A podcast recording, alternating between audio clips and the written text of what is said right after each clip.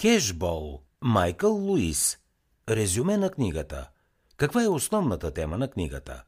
Кешбол от Майкъл Луис разглежда неочаквания успех на бейсболния отбор Оукланд Атлетикс през първите години на двадесет и първи век. През този период един от отборите с най-ниски заплати в главната лига по бейсбол на Съединените американски щати последователно достига плей-офите и поставя рекорд в Американската лига с двадесет поредни победи през две хиляди и втора година. Ключът към успеха на отбора през този период се оказва неконвенционалният, но статистически обоснован и аналитичен подход на ръководството, отговарящо за подбора на нови играчи. Тази стратегия се основава на идеите на бейсболния статистик и писател Бил Джеймс, който през седемдесетте години на миналия век въвежда статистическия подход в бейсбола, наречен от самия него Саберметрия.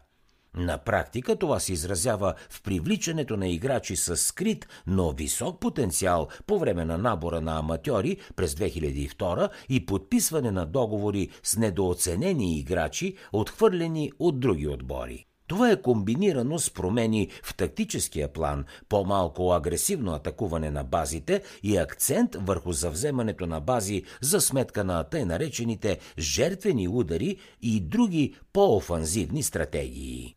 В центъра на тази стратегия стои менеджерът на Oakland Athletics Били Бийн, който се присъединява към Ню Йорк Метс през хиляда деветстотин и осемдесета.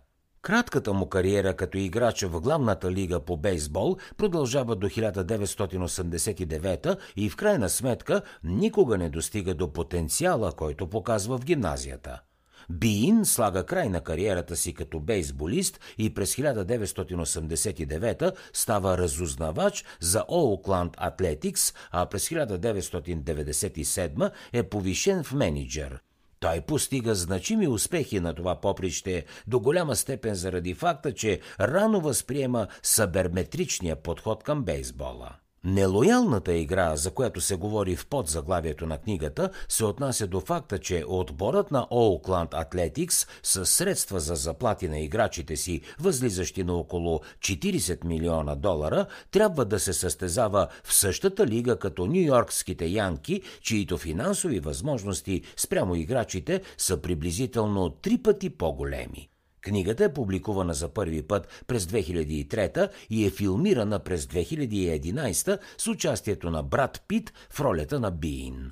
Какво още ще научите от книгата Кешбол?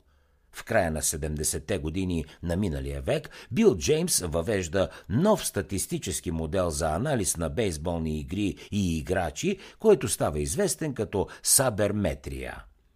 Идеята за термина Саберметрия е вдъхновена от съкращението на организацията Общество за американски бейсболни изследвания, основана през хиляда деветстотин седемдесет и трета. В списанието, което сам издава, Бил Джеймс се опитва да развенчае мита, че само легендите и звездите са върхът на бейсбола. Той смята, че прилагането на саберметрията ще доведе до по-добри управленски решения за отборите от главната лига. Джеймс разработва редица нови статистически категории, с помощта на които анализира както играчите, така и отборите. Някои негови идеи, като например тази за отбранителния спектър в бейсболната защита, са изцяло нестатистически по характер. През следващите двадесет години идеите на Джеймс оказват влияние върху редица бейсболни менеджери. Сред тях са Били Бийн, както и неговият предшественик на поста менеджер на Oakland Athletics Санди Алдерсън. Други забележителни последователи на тези идеи са Джей Пи Ричарди и Пол Деподеста, и двамата помощници на Бийн, преди да преминат в мениджмънта на други отбори. След като прекарва известно време в Oakland Athletics, Ричарди поема управлението на Toronto Blue Jays. Тео Епштайн е друг влиятелен последовател на принципите на саберметрията, които прилага при управлението на Red Sox. Епштайн дори и привлича Джеймс като съветник на отбора. За да чуете още резюмета на световни бестселери, свалете си приложението Бързи книги безплатно още сега.